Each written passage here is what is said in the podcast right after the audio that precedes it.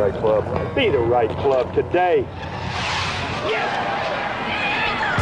Johnny, that's better than most. How about him? That is better than most. Better than most.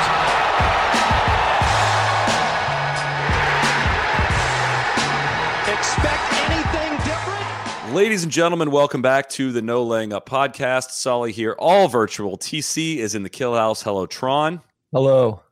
DJ back. Pie. it- Back in action, guys. Ban me. I'm back. we're going to probably be banning you by the end of this episode. DJ Pie is here, Hello, how are you guys? doing great. The uh, the Beluga, Neil Schuster is here. Truly beached up in the Midwest, the Wales Inland, and he likes his picks this week. Happy to be here. Big Randy's going to be joining to make his picks uh, and, of course, pay off some debts that are starting to become way overdue. Uh, Uh, we do get rolling Randy here, Defaulted at this point. Big Yeah. time. Three pouches in a row, baby. Count them. Three. It's been glorious. It- not it's gonna be. I know I've brought it up before. It's gonna be. I, every time you bring up the beluga, quick snap cut to that YouTube video where they blow up the whale and, and everything's raining down at everybody. That might be Randy here shortly. Before we do get going, you're going to see you're going to see some shorts out there on the West Coast. I think this week, only in the practice rounds, of course. That would that could never happen in a professional golf tournament. Travis Mathew has the perfect short for you. It's called the Beck. They would like us to clarify our stance on Beck. The I believe Randy said Beck the band sucks last time. We'd like to clarify we're not referring to the Travis Mathew short. It's a made of a fabric brand that looks, feels, and performs better than the average short, no matter the activity. The Beck delivers a perfect blend of comfort and performance. And right now, listeners can use code NLU20 on travismathew.com to get 20% off your first purchase. Uh, the shorts have enhanced stretch so the Beck moves with you, allowing for unrestricted movement from the couch to the course. So whether it's an awkward stance in the bunker or if you went a little too hard on Taco Tuesday, you've got some freedom. The Beck comes in five colors, including the best selling light gray. It's clean, modern fit that looks as good as it feels. It'll become your staple short uh, for golf, barbecue, or a night out. Anytime, anywhere, the Beck by Travis Mathew is always the right choice. So visit travismathew.com today to order the perfect short and use code NLU20 to get 20% off your first purchase. That's NLU20 at travismathew.com to order the Beck. For further like to say- clarification, also, I, I think I may have said Beck is a Scientologist. Apparently, that's outdated information as well. Okay. So, I you. will also say it's a home game for Travis Mathew this week. total home game. You know, Hmm. the, the models are are off the charts. Should see a lot of TM gear out there. And Beck, the singer from Southern California as well. But that's the last going to be the last mention. DJs, let's start positive. What what are you excited about this week, US Open week? Man, a lot of things. I'll I'll take uh, the easy one, I guess, going first, and I'll say uh, West Coast U.S. Open. I mean, West Coast Major Championship is pretty much undefeated. Uh, I think everybody enjoys settling into the couch, watching golf a little bit later. You got plenty of time to grill out. You got plenty of time to do all sorts of things. Uh, so, yeah, I mean, at, golf on the West Coast is is fantastic. Even better when it's a major. Even better when it's a U.S. Open. So I'm uh, I'm very excited to just be a uh, a really happy golf fan this week. And Torrey does, you know, it has some, you know, faults, but it does have scenery. It, it, there is a nice element to, and a pleasant element to watching golf at Torrey. Neil, what's got you excited this week? You know, a couple things for me. I would say first off is I'm going to OD on the motorized parasailing visuals that uh you know we're going to get on the telecast. So the guys just zooming around up there. I don't know if they're motorized. They're motorized in Jax Beach because there's no thermals. But these guys are riding the thermals. There, there's I no thought they, had, motors. they don't have motors on them. no, it's all Even hang better. gliding, baby. All I hang love it. gliding. So I'm excited about that. I'm also excited. I feel like it's a course a lot of guys have a lot of history on. I'm hoping, even though the venue isn't the most exciting, we get a showdown. I want to see a duel on the weekend. Some guys that are really comfy on this course, battling it out for a U.S. Open championship. And I'm also extremely excited to watch Xander's dad on Father's Day uh, when Xander raises the trophy and just the, you know, the father son relationship there, just seeing that go to the next level after a major championship. Wow, I think I heard a pick in there. TC, may what's have. got you? What's got you excited? Somewhat the same stuff as Neil. You know, it's there's definitely horses for courses. I think it's about time for uh for Rahm to shit or get off the pot. Maybe Xander as well. Uh, I'd like to see either of them win. I think the rib could be a dangerous pick this week. Yeah, I mean, I want to see the Bryson Brooks thing. I'm, you know what? Am, I'm, I'm, am I shallow? Am I, uh, am I a new age golf fan? You know what? Maybe, maybe I've gone soft, but I'm I'm excited to to just see that that keep bubbling up to the surface. I would say a combination of a lot of what you guys said. I think you know, while Torrey is not a great venue, I don't think it's, you know, we see it every year and it's not exciting. And now we're seeing it for a major championship. That's definitely not exciting. However, that does not mean we're not going to get a great tournament and not get uh, some excitement. I think it's going to be a little, you know, kind of what I don't know. We'll talk a little bit of setup here stuff here in a second in terms of what kind of style of play it's going to reward. I think it is going to play a little bit different than what we're used to seeing uh, in January slash February, whenever this uh, tournament is every year. We're going to see a lot of it because there is a lot of television coverage this week. Thursday, uh, we, are going to start on the cock, Peacock, from 9:45 to 12:30. Can't stop the cock. And then 12:30 to 7 on Golf Channel, and then moving from 7 to 10 Eastern on NBC. Uh, Friday is very similar, except it moves, uh, you know, from 12:30 to 6 Eastern on Golf Channel, then 6 to 9. Real nice window there on Friday night on NBC. Saturday 11 to 9 on NBC. That's the only day you don't have to change the channel.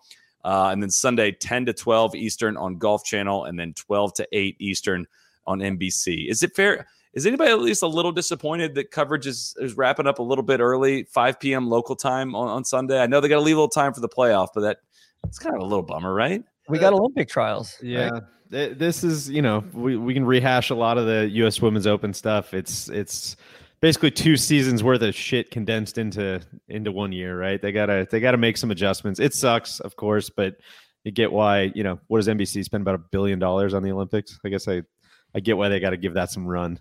Well, and again, I'd like to uh, just throw a shout out to Fox for signing this awful television deal that they had to get out of and sell for thirty cents on the dollar because that's why we're going to get a lot of uh, a lot of coverage. You know, but I will say I miss. Uh, you know, I'll say it every year. Probably, uh, we're going to miss them. I have not heard any new bells and whistles, innovations, or anything that NBC plans to bring to this telecast. I get. On the contrary, I heard the I heard that NBC has the full complement, and Tommy Roy's pumped for this year uh, versus I guess on the on the the call on the broadcast call the other day. I guess they were a little hamstrung last year, but he's uh they're back netted up to you know full complement of features and cameras and everything like that. Which I think is going to look pretty similar to what we see on the PGA Tour week to week is my issue, right? Fox would come in every year and just like throw a 12 to 6 curveball, just buckle everybody's knees and do something different, some kind of innovation every year. And I I worry it's going to feel a little bit like watching a tour event, but look, we'll, we'll see. We'll brown suit that one year. That was that's that was, right. That was the biggest curveball. they lost the suit. It, the USGA lost the suit. Well, let's get into a little bit of Torrey. I know we probably spend the beginning of every farmer's insurance recap pod talking about, you know, I feel like there's a new crop of people that come in every year that, you know, maybe are new to the podcast and just say, like, well, I don't get it. Why don't you like about Torrey? It's beautiful. It's a municipal course. It's you know, blah blah blah. TC, tell us what what uh, I, you don't have to tell people what to think. Tell me what you think though about Torrey Pines and the way it plays for professionals. Yeah, and maybe this is morphed into some hipster thing because it's like a trendy thing, but I don't know. It's just not a the, the I guess they, they've moved a couple of the fairways closer to the cliffs, but for such a spectacular piece of land that plays you know, along and over and through so many different little canyons and features. Like it feels like Firestone on the Pacific Ocean to me, which, you know, like we played Sandpiper a few years ago up the coast in, in Santa Barbara. It's kind of the same thing. It's like, it's just this kind of just flat, unimaginative. It doesn't really have any soul or like there's no, there's nothing cool on the ground, right? You've got the views and you've got, but in, in they've spent an ungodly amount of money fixing the irrigation, fixing some of the like I guess the turf conditions are a lot better this year versus 08. But it like it just seems like it's throwing good money after bad. And and I get the I get the lovable elements of, you know, the paragliders and the fact that local San Diego residents can pay 75 bucks and play it. But it, like it just doesn't stir anything within me, I think. Um, you know, and it I also get frustrated when I look at picks or I look at a field and I think there's 20% of the field can win this yeah. versus a lot of tournaments 60 70% of the field can win this and you know maybe that yields better better finishes or better leaderboards here and here and there because the big names do rise to the top, but in a certain sense, it, that feels almost a little bit. It just doesn't feel as natural or doesn't feel as organic like that. It feels weird to not have the mystery of a golf course for a major. You know, I mean, I mean, obviously Augusta's same one every year, but there's always like Kiawah. I mean, it played like this nine years ago. I don't know. It kind of may fit this, but like something you see every year and then just kind of tweaked a little bit and playing a little different a different time of year just doesn't have the same kind of excitement, especially when it's not one of the great stops on the PGA Tour. I, I did think Pebble had a little bit of that a couple years ago. It, it, it, was fun to see the difference between okay, it plays how it plays in February and how it played, you know, in June. But I'm with you. Torrey Pines is not Pebble. I think for me, Torrey Pines, a lot of it is. uh I don't know if it's repetition or I don't know if it's kind of lack of imagination, but it, it is, you know, having been there a couple times, it's one of the coolest places in the world to, walk around. Like it would be one of the most unbelievable public parks in the world. But as a golf course, like it's kind of just the same thing over and over. There's there's a couple holes that that use the uh, you know use the coastline, but the rest of it is kind of your you feel like you're playing golf. Uh, it could be a hundred yards from the coastline. It could be two miles from the coastline. Like there's there's nothing in between you and the coast, but it also you feel weirdly disconnected from it, if that makes sense. And thinking back on uh, you know, I don't know how golf courses are routed or how these decisions get made or any of that stuff, but you know, think about when we were at a place like Sheep Ranch uh, this this past year for tourist sauce, and there's there's holes going at the coast, there's holes going along the coast, there's holes going away from the coast, there's hole like the coast is an, is a factor like 13 different ways, 13 different times. And at Torrey Pines, you get there and it's like, man, number three, like what a beautiful shot down to the coast. Man, number four, unbelievable, man. Right on, right on the cliff. I, I can't tell you anything about any other hole. I know 18 has a pond left of it, but uh, yeah, I don't know. Don't hit it in the rough. That's that's pretty much like I, have been there and I've walked all the holes a number of times, and like that's that's kind of all I can tell you about it. So like maybe that's that, a me problem, but it seems like a lot of other people have that problem too. People say that about Pebble sometimes, where they say, "Hey, if you drop this, you know, if it wasn't next to the Pacific, but but it is next to the Pacific, and it but it utilizes that coastline, right?" Yeah. P- people say that, or you say that? I say that. But you know, but like I'm I'm giving Pebble a compliment. I know that's why I'm so shocked. I'm just it, it, uh, I, I, heard the boomerang whizzing by my ear there. uh, but, but yeah, I love to hear it. Sorry, I, I welcome it. I welcome it.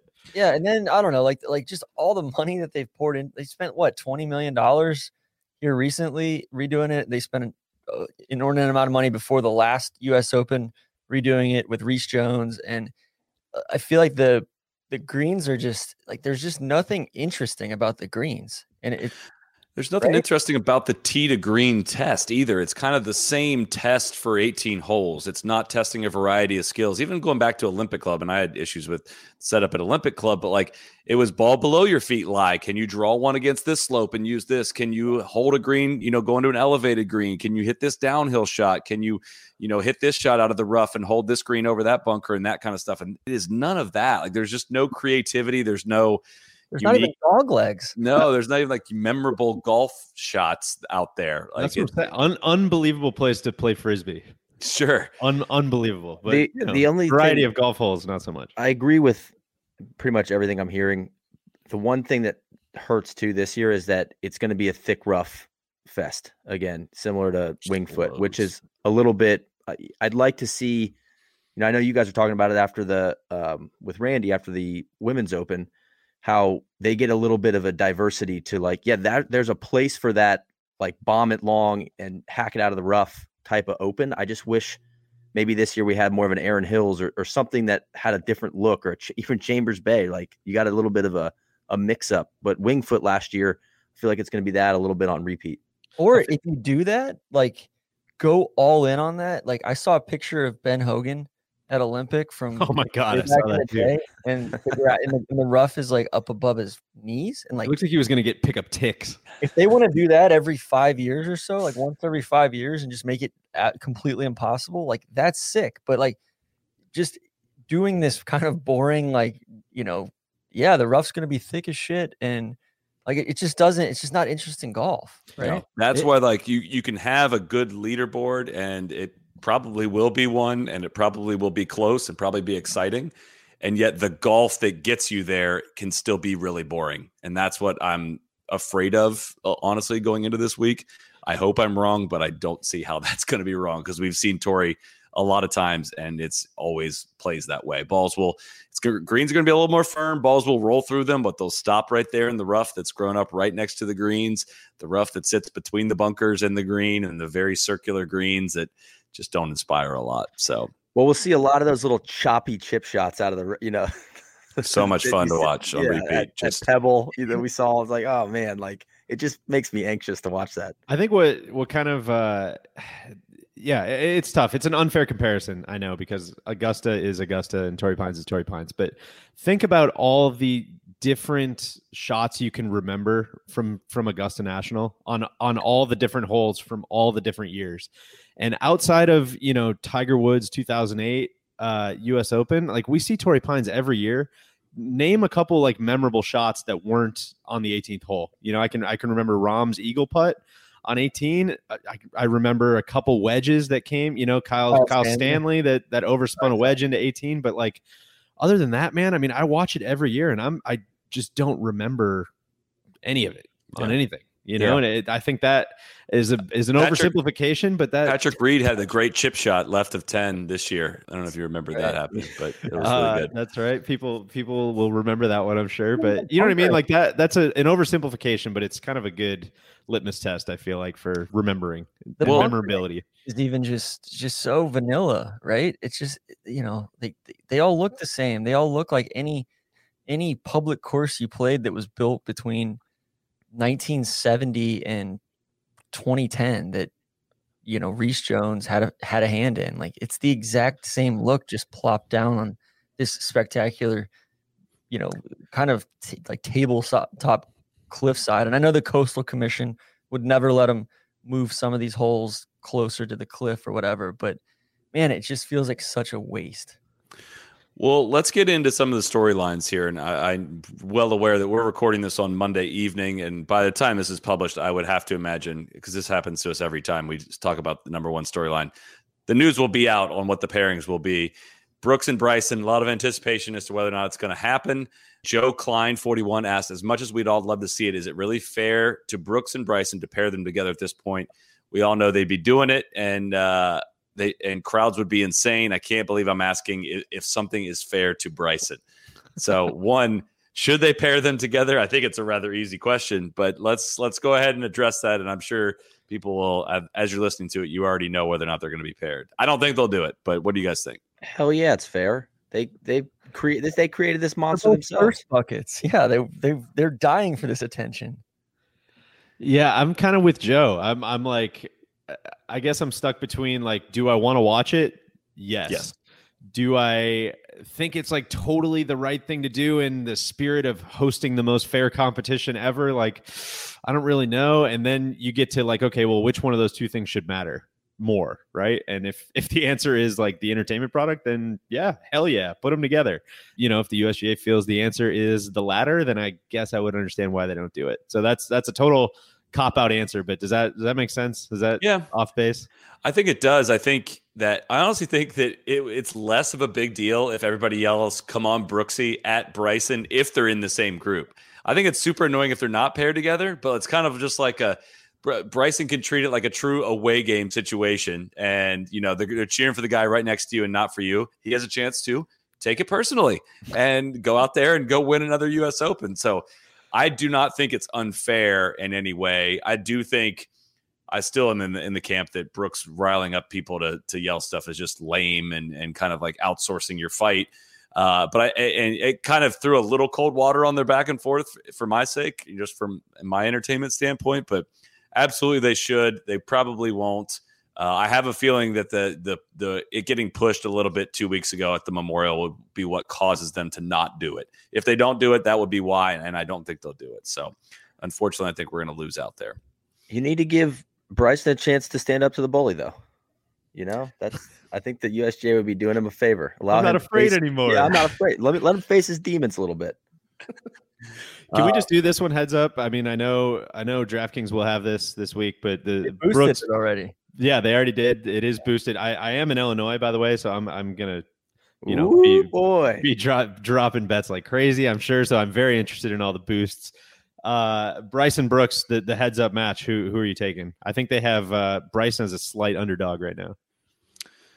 Uh, it, you're going to see in my picks here later as to why, but I, I'm going to go with Bryson. I think that one, I, I kicked myself for not taking him at Wingfoot last year with how that played into Bomber's Paradise, and everything is standing up. You know, looking to be the exact same.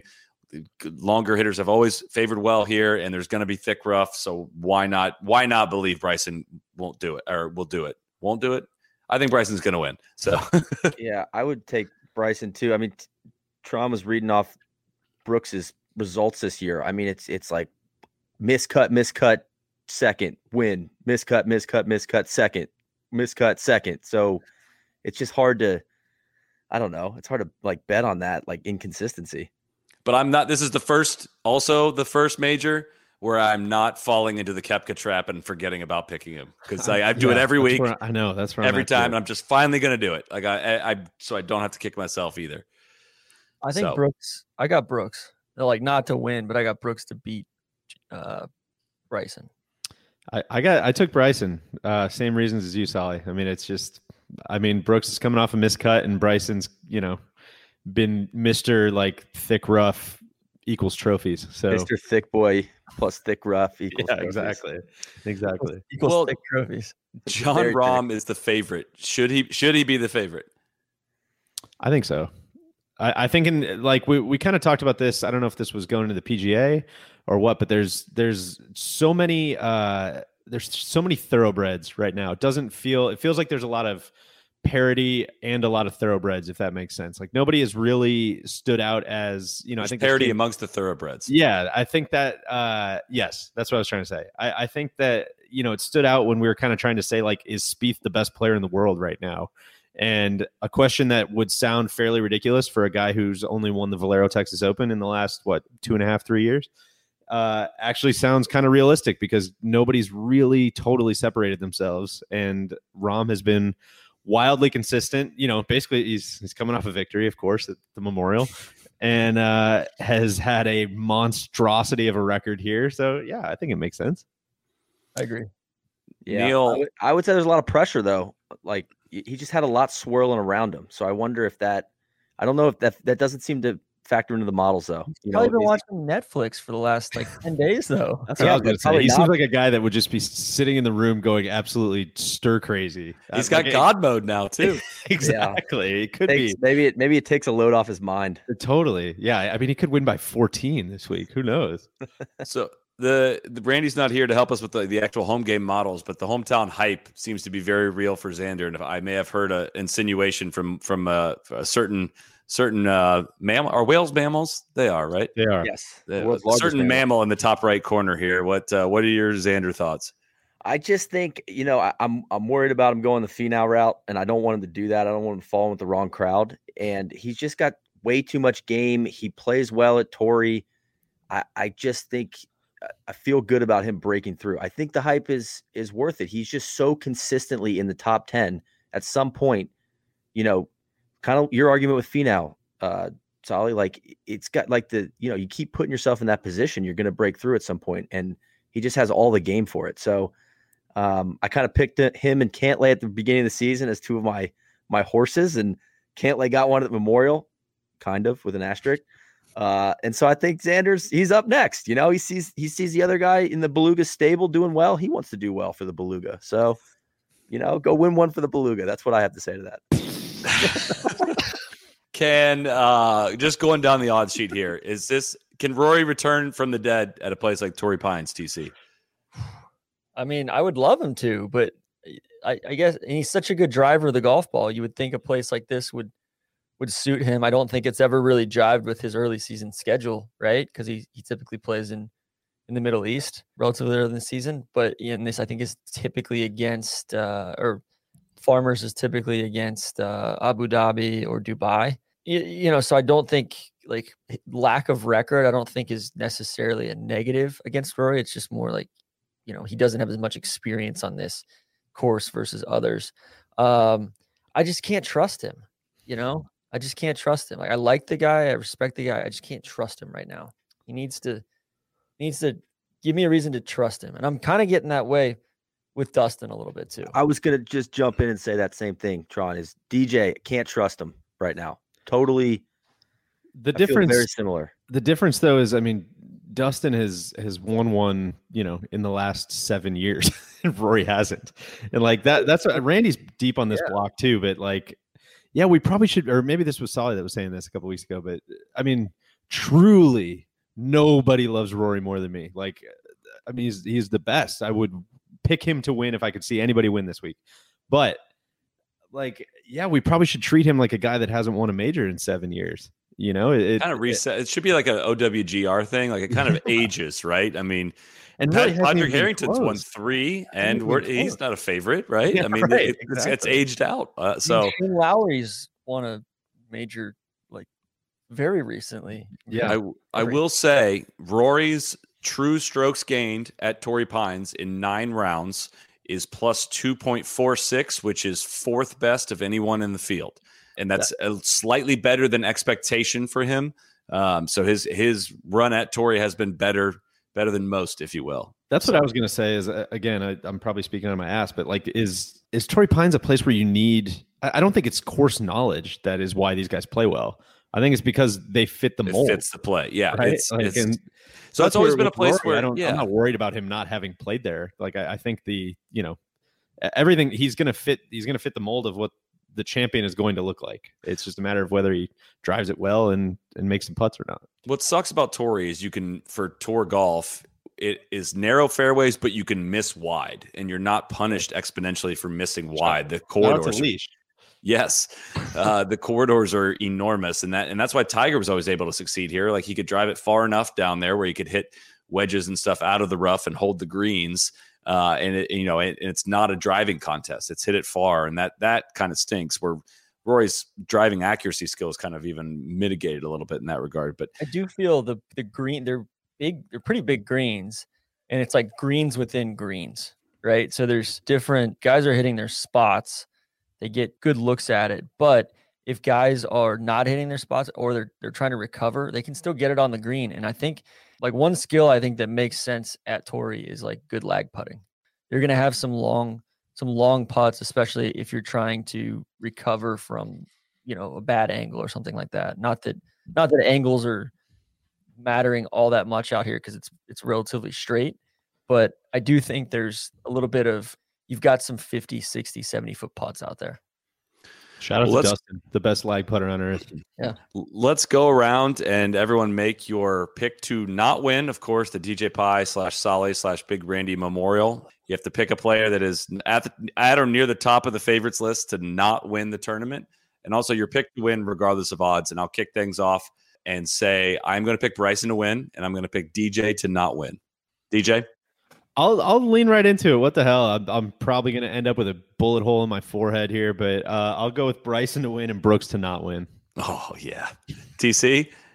I'm going with Bryson to not win. And I'm going with Viktor Hovland to win. Hmm, I love that. like that. Neil, Interesting. I've got DJ, uh, not this DJ, but Dustin Johnson not to win, and I'm picking Xander to win this week. Love it.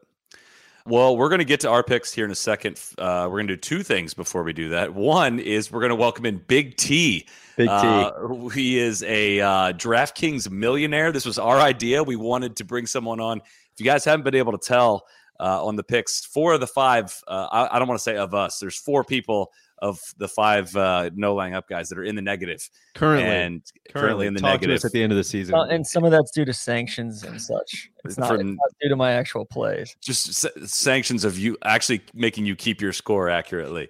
Uh, so we're going to bring in Big T to talk a little bit about how he comes up with picks for fantasy golf, for bets, for outright bets.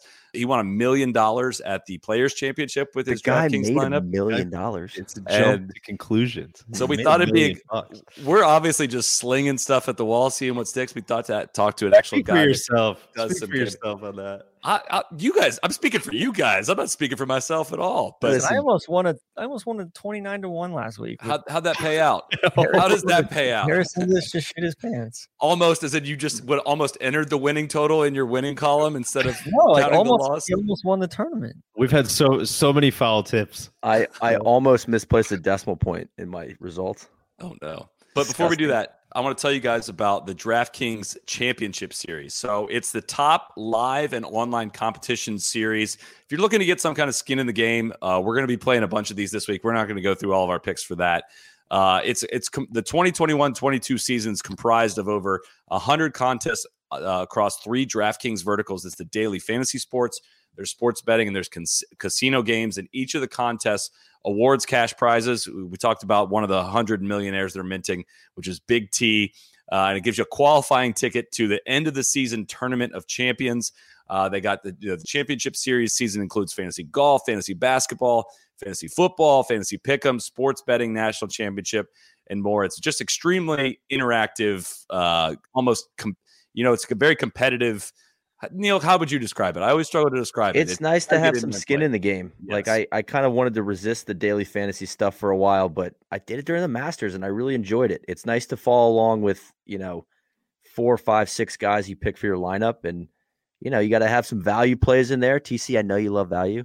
And uh, you got to have some horses in there. So, you know, Big T, I could use a few pointers from him. So I'm I'm was excited to talk to him. I, I would say also the like the uh, the idea of potentially winning a million dollars adds some juice as well. For sure. I had way too much fun doing it during uh, during the Masters. Like, and so there's three uh, championship series events for the U.S. Open. There's the Fantasy Golf Millionaire, which is a ten dollar entry. It's the most accessible price point. There's the Fantasy Golf Millionaire, the hundred dollar entry, and then the Mega Million Dollar, the four thousand four hundred forty four dollar entry, which listen, that's out of my price range, but some of our listeners that might not be. So head over to the DraftKings Fantasy app. If that if that's not for you, the DraftKings Sportsbook has, of course, many options, which we're going to cover once we get back from our interview here with Big T. We brought in the expert this week for the U.S. Open picks. Big T, how are you? I'm excited to come on, and it's a big week of golf. So I think everyone's excited for the U.S. Open.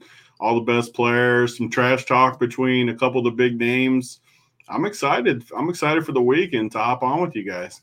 So are you are you a, a, golf specific expert or do you do you branch outside of golf? What's your uh, what's your kind of strategy sport wise?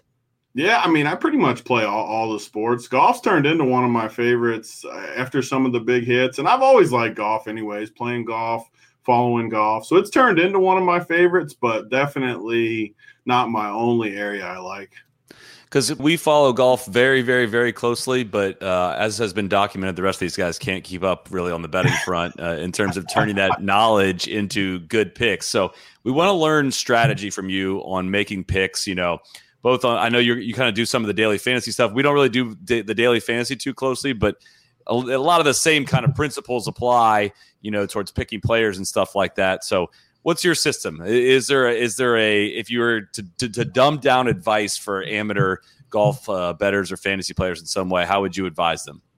I mean, so I am not as much of a numbers guy as other people, which is why a lot of people like the content we we do at, at Run Pure because we talk more about field plays. Obviously, we use the odds, we use numbers in our own ways, but it's not super sophisticated. We watch a lot of golf, we watch a lot of sports, and then kind of just go with it. So nothing too complex. I mean, we're, we're, I'm a lot like you guys for sure in that aspect. So what about this week though? Who's who's uh who's a gut feel if you had like a top three to five players that you like? So I'm always a, a Bryson guy, which is kind of contrarian, I think, because everyone else is kind of off of him, especially in the top. When you look at all the top guys, he's just where I go to right away. And it's funny because this week, eh, as far as the stud guys at the top, I think it's Brooks and Bryson for me. Just looking at it, it's just funny. They've got their little rivalry going where everyone knows about it at this point, but kind of going back and forth. And the course shapes up for them the best too. I mean, maybe Rahm you could throw in that bucket too. But like Spieth and DJ, these guys at the top, I don't, I don't like them as much as Bryson and Brooks. So that's kind of where I like at the top. And then as you go down, I mean, there's some guys that I think stick out a little bit that might not pop for other people. Like Justin Rose has looked pretty good in majors to me. I know he's had really bad form the last what year and year and a half, but it looks to be turning around, and you can still get him what fifty to one or something uh, as far as win odds. I think he sticks off the page a little bit. We've seen him win in the past. I think he's a sneaky play this week. what's it like winning a million bucks kind of watching other people play a sport and what, what i'm going for here is you are out of control of the situation you know it's not like you're playing in the sport and you can decide if a made putt makes you a million bucks or not what was that like at the players championship having that much on the line it's crazy too because i had some really good teams that day and it came down to bryson for the most part and I'm sure you guys remember from watching it, but I, I, don't know the whole where he chunked the ball. He like totally topped the ball off the tee, somehow made double after he hit it in the woods, his second shot or third shot, I guess, after he takes a drop or whatever happened. But it's it, you feel helpless for sure because these guys are the best in the world. I, you definitely feel helpless, but it's a fun feeling. One of my buddies, Head Chopper, lost a million on the three putt from DJ at the U.S. Open, whatever year that was. Oh, not sure if you guys remember. Yeah, but oh yeah, DJ yeah, we remember two putts, he wins a million bucks. He oh three putts, and he only wins like hundred k. So it's a nine hundred k swing. Pretty sick. Pretty sick sweats for sure. Well, it's quite it crazy. It came down to Bryson because I was I was there on Sunday at the Players, and he missed a like eight footer on eighteen. And, so and it went in the hole and out too. Yeah, yeah, that was a, and that cost. I remember thinking like, God, that probably cost him a you know a few hundred k. Uh, but it doesn't sound like it impacted your your winning. Definitely hurt me, but obviously when you're in first in the big tournament, I think it ended up costing me like fifty or sixty k. But obviously with the big hit, you don't notice it as much. You're not allowed to complain about it when, yeah. when you get the big hit in there. But and Westwood hit like a, a thirty footer on the same hole, which yes so that I didn't have Westwood, so that was a pretty hmm. sick swing. Where where if it wasn't for the Millie, it would have hurt a lot more. I was gonna say if you're if you're looking at you know golf plays, right? You can make outright bets. You can do top fives, top tens, top twenties, made cuts, missed cuts, all kinds of props. Anything there, the any of those like buckets that sticks out to you most? We're still trying to figure out like where should be allocating outright winners. You know, I love me some top twenty plays. Some would say I'm dodging the pouch of misery when I do that, but you know what? Where where do you net out on all that? For me, all I really do is outrights. I like the matchups. I, I, usually dabble pretty hard in the matchups. Outrights, I don't really do all that much top fives, top tens, top twenties, just because I have so much action and other stuff that I start spreading myself too thin if I if I do too much. The only time I'll do those is if I just love a guy that's maybe undervalued and kind of just take them in everything, take them in the matchups, top five, top 10, top 20, kind of maybe go a little bit lower on some of the units and just pound the certain guy. But for the most part, it's just outrights in matchups for me for the most part. And it sounds like you uh, you put all your nuggets in one basket, right? You're, you're yeah. kind of you're going on the same guy, so it's either a big week or a, a no good week for you. In all the sports, that's kind of how I am. It's my strength and my weakness, I guess, mm. during bad week. I mean, like last week, I know everyone kind of struggled, but man, it was miserable last week coming into the major. Hopefully, save some of the run good. But I don't know. I'm not the type of guy that's going to be like playing like seven of the top 15 guys just to cover all the bases. And I know a lot of people do that, and that might work for them. But yeah, I pick a few guys I like. I mean, usually I try to keep my player pool DFS wise to 30 to 40 people in that range, which what's that, 20 to 25% of the field, which sounds like a lot, but for 150 teams, I definitely have the least amount of people probably of almost anybody. You play 150 teams a week? Yeah, every because that's the max you can put in these tournaments, and you just run all the different combinations and stuff. So, yeah, it, it's it's not as many as you think though. When one of your key guys misses, and all of a sudden half your teams are gone because Bryson takes a 10 hitting an OB or something. Is that yeah. why everyone's tweeting mean things at the players when they miss oh, the cut? yeah, people, that's ridiculous. That's a whole nother another topic, but it is. Re- I like when the players have started chirping back at them a little bit, though. That makes it fun. What about a young buck? Uh, you know, you said Justin Rose, you know, Bryson Brooks, established guys. You got anybody down in the in the uh, you know in value land that you like? That's, that's young and up The one value guy I love that always comes through for me that probably won't win, but it, it should do well. I think is Har- Harman. He always comes through. He always yeah. plays well. I don't know if he can win a U.S. Open. He might not have the length, but I think he can be in contention let me find a young buck down here. Uh, he finished runner up in 2017 at Erin Hills to Koepka. I mean, and he was on your team at the Players, which is what he just always plays well. Like I swear that guy is always just in the mix, and he gives you that cut equity where his chances of making the cut, I don't have any numbers to back this up. Again, I'm a field player, but I feel like he always makes the cut. He's always at least in the ball game, which is what you want, right? If Yeah. you got a sweat, you at least want a chance on Sunday. Even I if he's in 25th or something, at least he gives you a sweat to get something done on Sunday. I can tell you're the same way I am, and that if somebody is hit big for you in a certain week, you ride them for like I'm. I'm still riding Martin Kaymer's uh, players and Pinehurst win from 2014. I still love that guy. what I happened to our him. boy Kaymer? He fell off the map. Or that goes the other way though. When you really want a guy to perform for you, like Chez Reavie, and you, you ride him and ride him and ride him, and he doesn't do anything. And then the week you don't pick him, he, he does something. So sometimes when you get on the wrong side of the guys and you just keep playing them, it's painful because then you're like, you just feel like you have to keep playing them because there was a reason you played them in the first place, yeah, and you just don't want to miss that week when it finally happens. I do got a guy. I was looking through. I needed to find a guy for you guys. I got a guy, 150 to one. It looks like right now.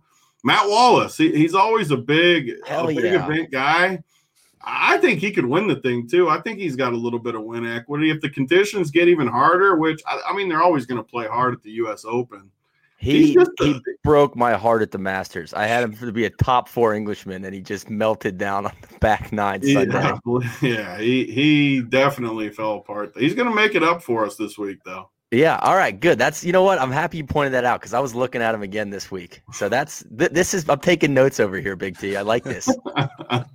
Yeah, well, let's play like- out. We'll get you. We'll get you out of here on this. Is of course, this is not for me being the leader by far amongst the five of us. I don't. I don't really need any of this. But if you're giving betting golf handicapping advice in, in simplest terms, how how would you? Uh, what would your advice be? As far as not picks, just as far as what Yeah, to do. picks. Yeah, uh, picks or Oh, strategy in general. No, in, in general, just overall strategy. Yeah, I mean, I would just say everyone loves weeks like this, the U.S. Open. Don't overextend yourself. As a gambler myself, I want to fire at everything. I want to bet a million outrights. I want to bet a million matchups, DFS on top of it. It, just don't overextend yourself because you're excited. I mean, you're always going to like going into the tournament, but you never know how it's going to work out. Pick a few you like, stick with it. If you like a bunch of stuff, just bet lower on each each one and get yourself a ton of action. So as far as that, that'd be the advice. And then the winners, I mean, some of the guys I talked about, Bryson at the top, I, I'm going to take him, even though he won it last year. I don't think people like him coming into Torrey. They don't think the course shapes up for him or whatever. I don't think he has much course history there, really, from looking at it. But I like him. And then, like I said, the two guys, Justin Rose, pretty sneaky. Matt Wallace. I wanted to find like a, another lower guy in there, but I don't see anything that I like Matt Jones a little bit too, but I don't know if he has any win equity.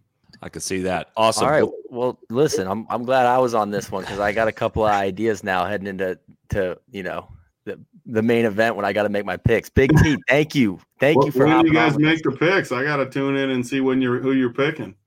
Oh, well, here shortly. Well, the video will be out what tomorrow afternoon, Soly? Mhm, that's right. Yeah, Tuesday. So Nice. yeah, we got a little bit of time left before we gotta. You know, we only get five picks though, so you're spreading action everywhere. We can't play 150 teams. We got to keep it tight here. I like that though. That makes it more fun, anyways. Get Yeah. your five horses and, and ride them into battle. That's Love it. right. So, thanks for joining us, Big T. Appreciate it. Good luck this week. Thanks for having me. All right, Neil, uh, bringing up the rear here of the four of us. Uh, why don't you uh, take us through your picks? Well, I got a couple of you know tips from uh, Big T and I were on the same page about a couple of things. So yeah, you know, here it is this week. We're going Xander to win, uh, plus fifteen hundred forty nuggies. Patrick Cantlay, top five, plus four hundred. I feel like this course fits him pretty well. Clearly, he's playing good golf right now, so that's exciting. Home game models off the charts. Max Homa, top twenty, plus two seventy five, 40 nuggies there. And then we're going with a couple of top English bloke plays. We're going Matt Wallace to finish in the top four of English blokes.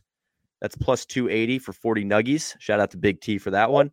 I like that a lot. And uh, Ian Poulter to finish in the top four English blokes, plus 280, 40 nuggies.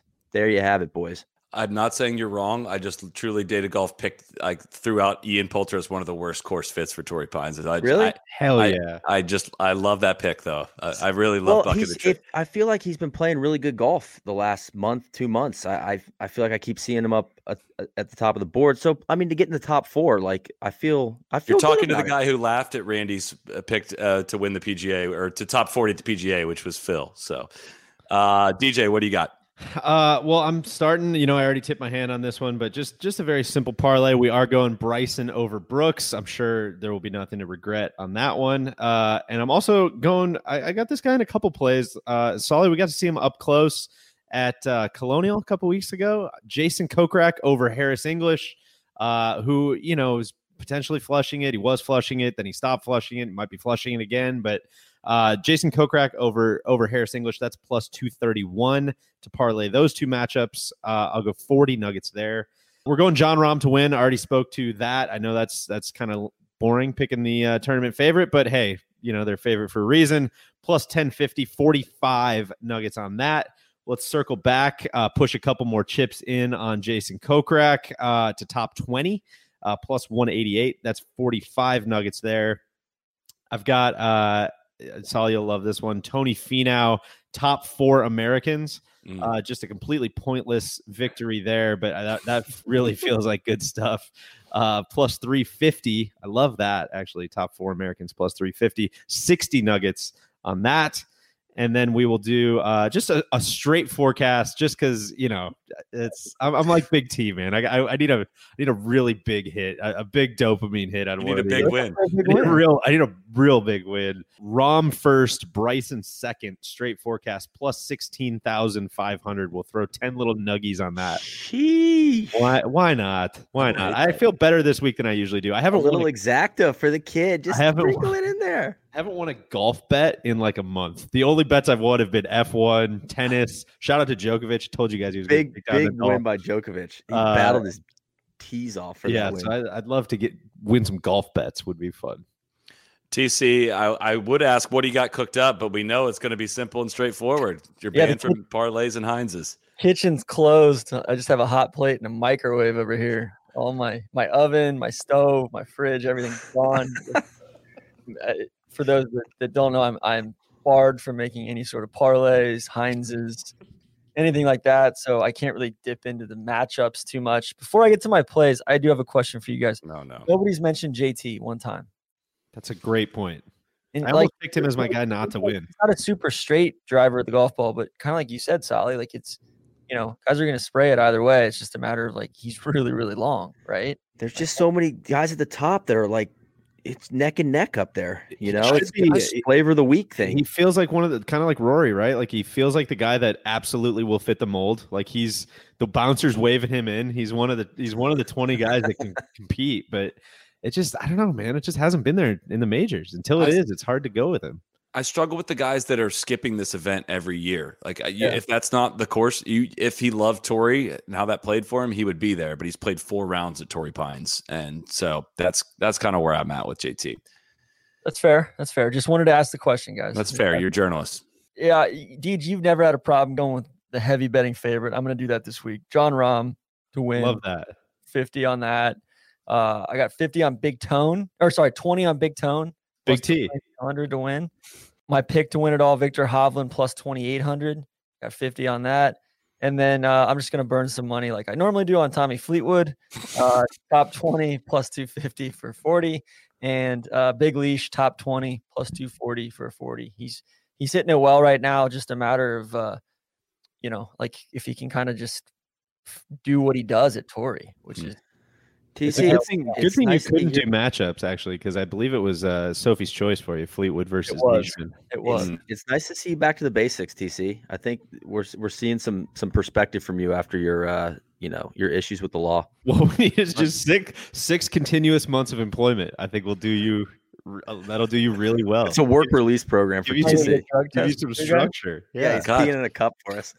I don't even know how I, I have so much time to make these picks. I usually am, am so crammed by the end of this show. But TC, I'm going to one up you a little bit on my confidence in Mark Leishman because I'm taking him to top 10, 40 nuggets plus 600. Uh, not dissimilar to your play that you made during the Masters, which I believe worked out very well for you. Uh, as we've noted, he loves Torrey Pines. I mentioned I'm going to bet on Brooks for like the first time ever in a in a major. Top 10 plus 175. I'm moving 75 nuggets in on that one. Mm. Uh, that feels fantastic. Uh, Will Zalatoris, we haven't talked about him. He uh, hits it far enough, I think, to contend at Torrey. And a top five for him plays plus 800. So 35 nuggets on that one. Uh, a little another winner that we haven't really talked about uh, much in this show so far. 20 nuggets on Collin Morikawa plus 2550. I was waiting to see if somebody was going to bring him up. Yeah. You know, he like So something really like 14 of the 18 greens favor a fade coming into it, and that guy fades it better than anyone. Well, just saying. Uh, and then new lastly, golf shops to check out. Maybe find a new putter, Carl's Golf Land, or, or something like that down in Southern California. discount Dan's. You could buy it online. and then lastly, of course, 30 nuggets plus 1500 on Bryson to win the United States Open Championship in back to back years. It would be sick if, you know, Brooks won back to back and now if Bryson had back to back, that'd be be pretty interesting. So, all right, let's throw it over first. We're going to get Big Randy's picks in. Um, and I believe he's got a debt to pay, a pouch of misery to pay. One of three, right? One of one of three. Yes. So if you're listening to this on the podcast uh, after Big Randy, you will hear uh, an interview we did with Akshay Bhatia, who has qualified for the U.S. Open uh, as a 19 year old, and we chatted. We had he was on the pod a couple years ago. Good to talk with him again to kind of see how uh, last couple years have gone for him and and uh, what he's learned in pro golf. So look forward to watching him compete this week. Uh, and otherwise, everyone enjoy a tremendous major week. We'll be doing live shows after every round, uh, as we usually do, and uh, those will be up on the podcast feed. You can watch them on YouTube. You can watch them live on Twitter as well. And uh, I think that covers everything. Guys, So- one last question. Make or miss cut for Philip Alfred Mickelson. Ooh. Miss. I think miss. I'll, I'll say make. What the hell? I think he's gonna miss, but I'll say make for variety's sake. I I was I'm I'm saying miss too. So I'm just, it'll uh, that'll balance out my pick. You know when I said he wasn't going to top 40 at Kiawah. So, all right, Big Randy, pay your debt, and then Akshay. Cheers. Cheers. Hey guys, Randy here. Let's get right into them. 200 nuggies. Uh, if I said I liked any of them, I'd be lying, but we'll fire away uh, just the same. First, parlay. All right, three matchups. Phil over Rose, Cantlay over Finau, DJ over Rahm. 50 nuggies plus 729 on that parlay. A couple nationality plays. You know I'm a sucker for those. Garrick Higgo, top South African, plus 350, 25 nuggies. And then Matthew Fitzpatrick, top four, Britain and Ireland, plus 130, 25 nuggies there. Is it pouch dodging? Hell no, it's not pouch dodging. Okay, I'm, I'm living in it. All right, I'm not dodging anything. Two winner plays to round things out. Rory, plus 2,000. If they're going to give me, you know, 20 to 1 odds, I'm taking them every time. 50 nuggies. Is he dead? Yeah, he's dead. All right. But one of these days, a seance is going to be performed and he's going to rise. And uh, I feel like it could be Torrey. Maybe some Tiger vibes. Who knows? Other one, Collin Morikawa, plus 2,500, 50 nuggies there. He's won one major in California already. I think he could make it two. Exquisite iron player, whiffs of a home game. Uh, you never know. But a couple of premier ball strikers, especially when they're on. So we'll see. All right, and lastly, here's our interview with Akshay Bhatia. So we last chatted with you shortly after you turned pro in the fall of 2019. That was about 21 months ago. What's uh, what's changed with you in life in the um, in uh, almost two years since we spoke? A lot of things. Uh, got my driver's license, played more tour events, built more relationships, figured out a lot of things about myself and what I need around me and who I need around me. So it's been uh, it's been a wild year after the last time I talked to you guys. That's a lot right there. What's uh what are what are some of those things that you that you learned that you needed to have around you and things like that? What are what's something you would tell 17 year old Akshay uh, today if you could?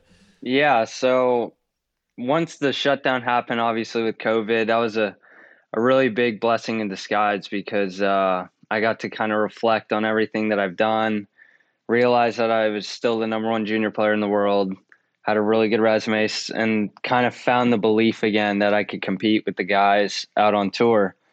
But I worked really hard during that two, three month span with my coach, Chase Duncan, at home every day. We had a really good plan, very organized. And I kind of figured out that I don't really need a, a tour caddy. And so my best friend who played a little bit of golf, that's kind of how we met growing up. I was like, hey, come caddy for me in PGA Tour Canada because I got status out there for that season. It got canceled, but he's like, all right, yeah, that sounds sick. Like I get to travel to Canada. I get to be with my best friend. It was, I mean, it's crazy how much both of us have grown uh, as far as communicating and him understanding more about golf, him being very organized with my notes and kind of our process and how we get stuff done. So that was a really big key, I think, just being more comfortable with someone my age and having fun and definitely been more organized with my practice and when I get to tour events, figuring out little little things, whether it's hitting on the left or right side of the range or going to hit more tee shots on this hole or understanding okay i have an uncomfortable shadow here. So let's go figure out how to how can i overcome that when the tournament day begins or if i ever have that. So there's so many things that i've learned that would i've never thought have made such a big deal in my progression. Hmm. That is very interesting. Would you is it fair to say kind of reading between the lines there that these are all things that you were going to have to learn at some point in your career and doing them at a younger age the whole skipping college process you know you're kind of getting a jump start on all these things that you could only learn by going through them is that kind of what you're getting at in, in that process? Yeah i don't i don't even know if i would have learned this much being in college because my coach is so such a perfectionist and that's how i am like i want to be perfect and obviously everyone everyone wants to play perfect round of golf and hit perfect shots, but there's so many things that he's discovered, and a big thing that we always talk about is self discovery. And like, I've just been able to figure it out on my own, being alone, being a professional golfer, not having a team around me or you know my college coach around me. That was such a big part of just self discovering so many of these little little things that have definitely thought I probably was going to learn, but maybe not this fast in a year span. So t- let's go to the U.S. Open here. We're, we're going to be preparing for Torrey. This is the interview is going to come out during the week of Torrey Pines. Going into sectionals, what what would you put your chances at going it, you know, for qualifying? I'm trying to kind of help the listeners understand the mountain that you know all players of of your caliber even have to climb to get into this tournament. Yeah, it is a grind because you can play a really solid round of golf the first round and we didn't even know what how many people were going to get in the first 18 they were like yeah we'll tell you after the after the first 18 and we are like oh wow like so how, how do we know how we need to play or if we need to play aggressive or not but the day before i played the palmetto monday and i got i was seven under i was playing well and I got really, really sick all of a sudden, like food poisoning, kind of feeling dehydrated, and I threw up, and it was just terrible. I didn't have energy, any energy, didn't even want to finish the qualifier, even though I was in contention to make it, and I ended up playing 20 holes that day, so that was a long day. Didn't finish till eight, and I didn't even know if I was going to tee it up on Monday for the sectionals, but it's a grueling day after we finished our first round, we only had nine minutes until our second tee time. Jeez. So I didn't even I didn't even get to change or do Normatec or eat. I just we went straight back to the tee and it just takes so much out of you. But I was playing well enough and I had a lot of confidence going into sectionals that I knew I was, I had a good chance if I just had a solid start and that was that was huge to have the low round of that on that golf course. I was going to say that the, the scores were not low at all at Long Cove. I mean, there was you know a handful of guys, seven guys shot four under or better, but no one else shot better than two under par. And so, uh, I mean, what what did that feel like after the end of a crazy long day like that to to qualify for your first major championship? It was I was speechless. I was with my girlfriend, my agent, my caddy, and it was just like we did it because I've been through this last two, three months. I've missed cuts by one. I've missed Mondays by one. I've done all these things. I missed it by one shot, one shot, one shot. And it's like, man, when's that when's that feeling gonna happen where I get over that hump and I'm gonna make it by one or I'm gonna win this qualifier? And the day before I missed out playing in another tour event in a playoff by one. So it's like it's just so hard pro golf is because so many guys are so good and it was just satisfaction that I I did it and at 19 especially playing against you know it was a really good field with a bunch of tour players and really good college players it was just a great feeling knowing that I played the best rounds out of everyone there and I really grinded it out and had the mental toughness to do it. So well, how how seasoned do you feel in qualifiers now? And I'm kind of wondering if you could speak to your experience in qualifiers of all kinds over the years, you know, the past several years, even before you turned professional. I feel like I was seeing your name pop up on Corn Ferry Monday qualifiers. You know, like eh, I feel like you've just always had this. I have clubs, will travel to wherever I can try to play mentality for a long time. And yeah, this qualifying for the U.S. Open felt like a big payoff of all of the qualifying experience you've had all over the country the last several years. Is that fair to say?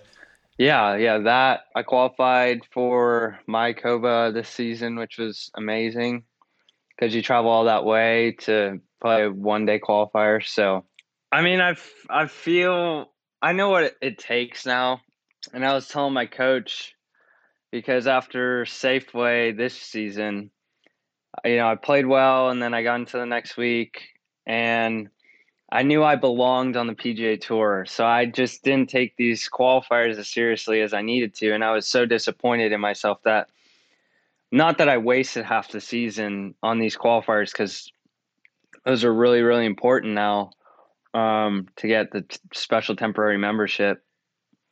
But I've just realized that just keeping the same process every single tournament, whether it's a mini tour event or a Monday or a PGA Tour event, it's the same process practicing leading up to that event, like I need to do my homework and not just try and show up and hopefully shoot seven under. But yeah, I mean, I've played them for since I was like, I don't even know, 12, 13. So it's six, seven years I've been playing qualifiers. And it's just so satisfying when you earn yourself a spot into any event, whether it's Korn Ferry PGA Tour, the US Open. Is it harder to Monday in or qualify for an event or be exempt for an event than it is to finish like even 20th in a PGA Tour event? I feel like if you were in a bunch of tournaments, you would have a a whole season that you would be quite proud of at the end of the at the end of the year. Yet it's just so freaking hard to get into these events. Is that fair?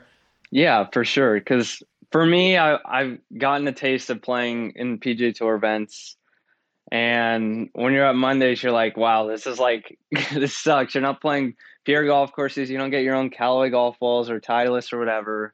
It is tough though, because it's a one day shootout and anyone could go out and shoot seven, eight under and you could shoot a really good round of golf. You know, I've shot four or five under a lot and it's a solid round of golf on the PGA tour and then you're missing out and going home. So it is, it's definitely a lot tougher. It takes a lot of, uh, takes a lot of mental toughness to get over those because finishing 20th is it's a solid week on tour and missing out by one qual- one shot in a qualifier really really blows because you played a good round of golf and it's just one guy beat you.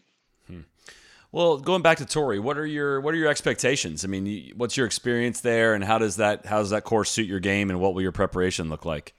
So I've never played.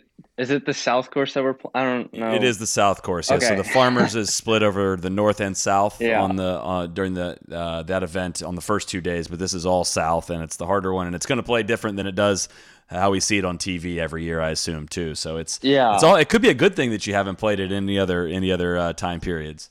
Yeah. So I've played the the North course for a, a pro am uh, and this was right before I went to Saudi Arabia with Phil. So I was just kind of waiting around in San Diego until he was done with Farmers.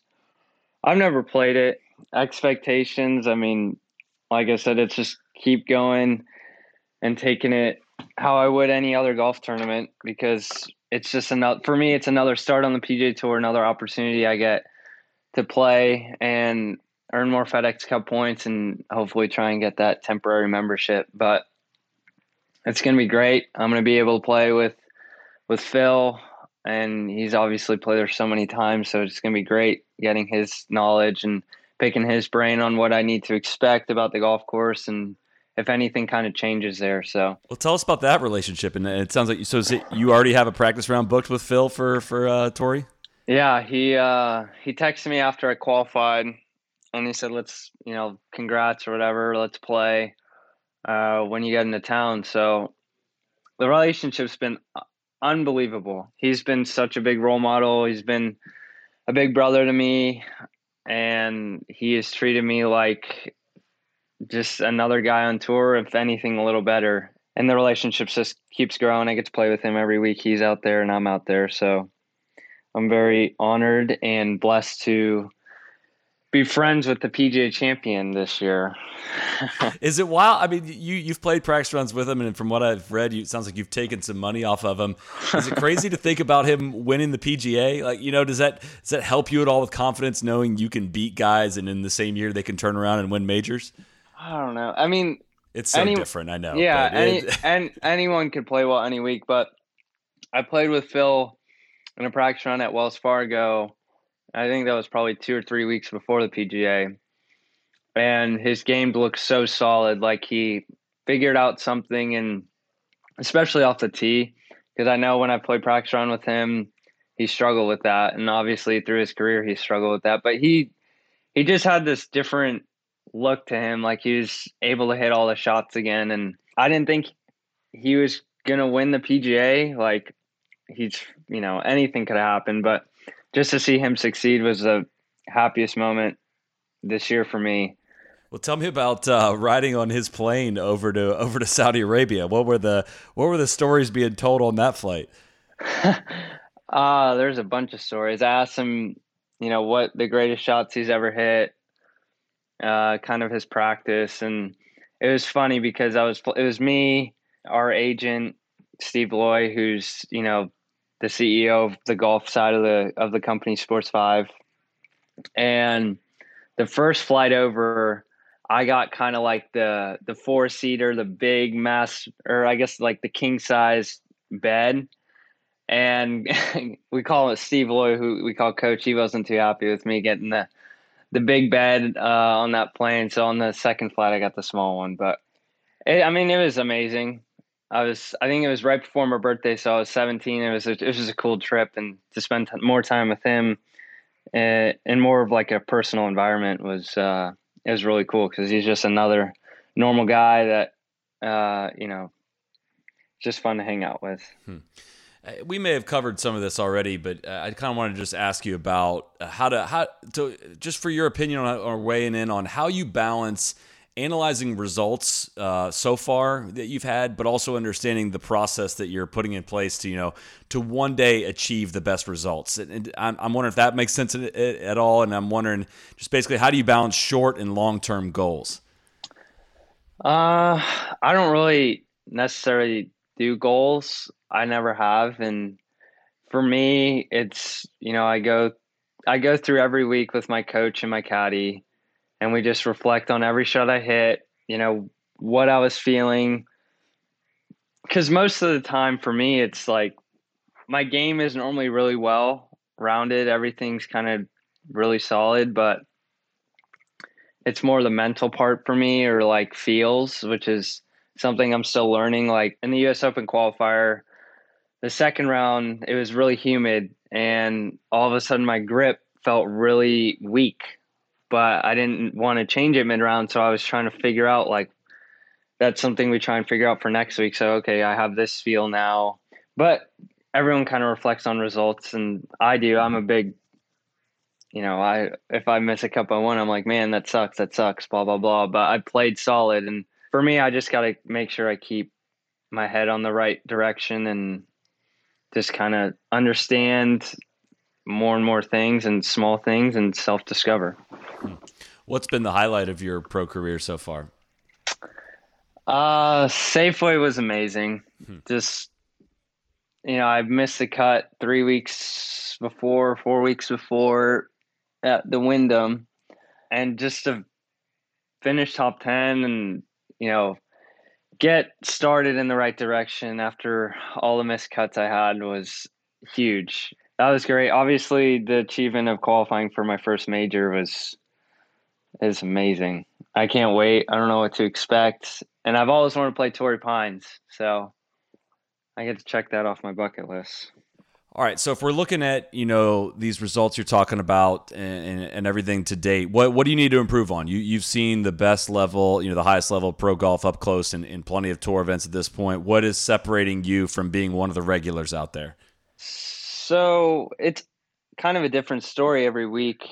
American Express, I was tinkering with putters on Wednesday, and that was very stupid of me.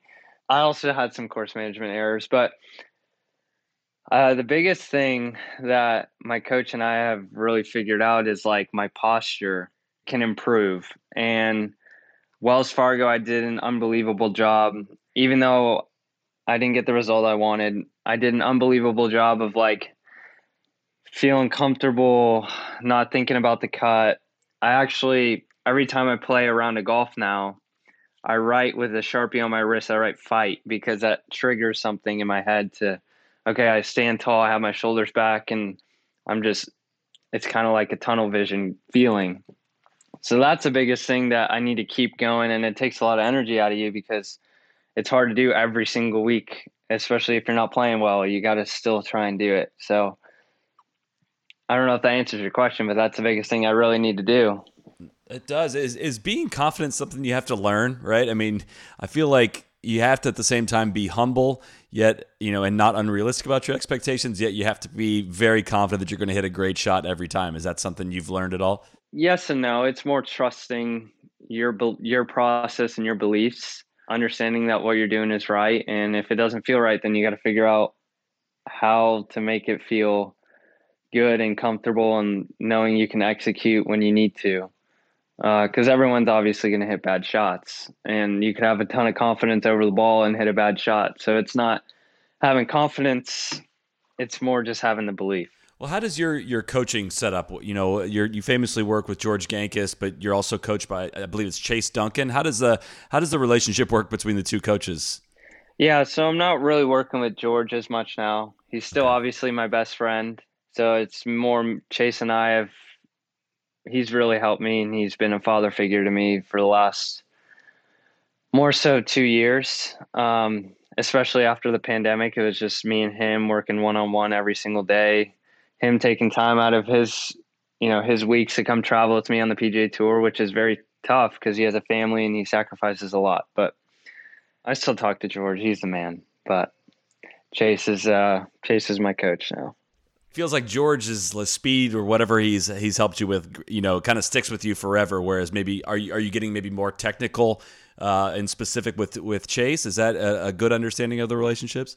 Yeah, tech. Uh, I would say with Chase, it's more he he understands. Like he's been around me so many times now that he understands like what I'm feeling even before I'm hitting a golf shot. So most of the time we do encore stuff because my swing normally is technically really really solid uh, and it's just working on different shots and perfecting certain shots. But man he just has this eye when he watches me that he can tell like with different shafts. Like i remember we were i was testing a few different shafts with my driver and he could tell like this driver shaft looked a little weaker even though it's a, technically supposed to be the same stiffness. And he could tell like it was going to draw more and it was ended up starting to draw more and he's like man i could just see it so there's just small stuff like that that chase is more i guess more perfected in that area and it sounds like it's just more, way more personal, right? It, it, you know, yeah. George is crazy busy, and and you know you, need, probably need someone a little closer to you at uh, more frequent hours of the day. So that yeah. that all makes sense. So for for people that are unfamiliar with your status and what your what your current plans are, take us through like all your hypotheticals for the remainder of the year. Right, you're you're you're trying to earn enough FedEx Cup points to get special temporary membership. How far away are you from that? If that doesn't go through, what are your plans for Q schools in the fall and all that? So take us to to what the rest of this year may look like. Yeah, so I think I've made like 103 or 104 FedEx Cup points, which is uh, right now in the if I can finish between the top, I think it's 150 and 200 category or 135 and one 200 category, that gets me in the Korn Ferry finals, which, you know, I think it's like three events. I could get my tour card if I finish top 25 in those three events. And if not, then I get Korn Ferry status. So that's great. Just having, you know, I still got to be a little more comfortable with that number. Obviously, play well in my my next few events and earn more FedEx Cup points to where I, I'm secured in that situation. But I don't really know how many points I need to get the temporary membership. All I know is I need to play well to do it. But so yeah, that's where I'm at right now. Korn Ferry Finals is not too far away, so I just gotta keep plugging away, keep trying to Monday in, and get as many starts as I can these next, you know, few months, and hopefully be on the right track for for next season. Would you say you're satisfied with the progress you've made so far in your pro career? Yes and no. I've played better, obviously. I've learned a lot more, and I'm swinging a lot better but I just wish I would learn these things before the event, not after the event, which is really hard to obviously to do because hypotheticals are annoying. But I just wish I could learn different things, like reflect on it before and be like, oh yeah, okay, I just need to do this, and then play well. hmm. Well, what's a if we uh, let, us I'll try our, our, best to not make it go 21 more months before you're back on. But if we're 21 more months from now, if we're speaking, where would you like to be? What's a what's a realistic goal for where you'd like to be? You know, almost two years from now. Uh, definitely have my PGA Tour card. I think by that time I'll I'll be pretty developed in you know my golf swing. Hopefully, I'll be a little bigger, which is a big goal of mine for the end of the year is to get in the gym and go really hard and try and gain you know 10 pounds would be great because i could go from 75 to 80 ball speed and that's a huge difference out on tour. So definitely have my tour card obviously and be a little bigger and stronger. Love it well, can't wait to follow, man. Best of luck at Torrey Pines. We're excited to watch and uh, and maybe even hear a little debrief from you on the back end of it. But best of luck and uh, go show out, and uh, we'll be excited to follow. Thanks for joining the pod. Yeah, thanks for having me. It's the best. Cheers.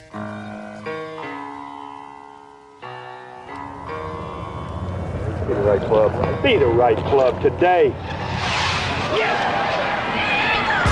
Johnny, that's better than most. How about in? That is better than most. Better than most.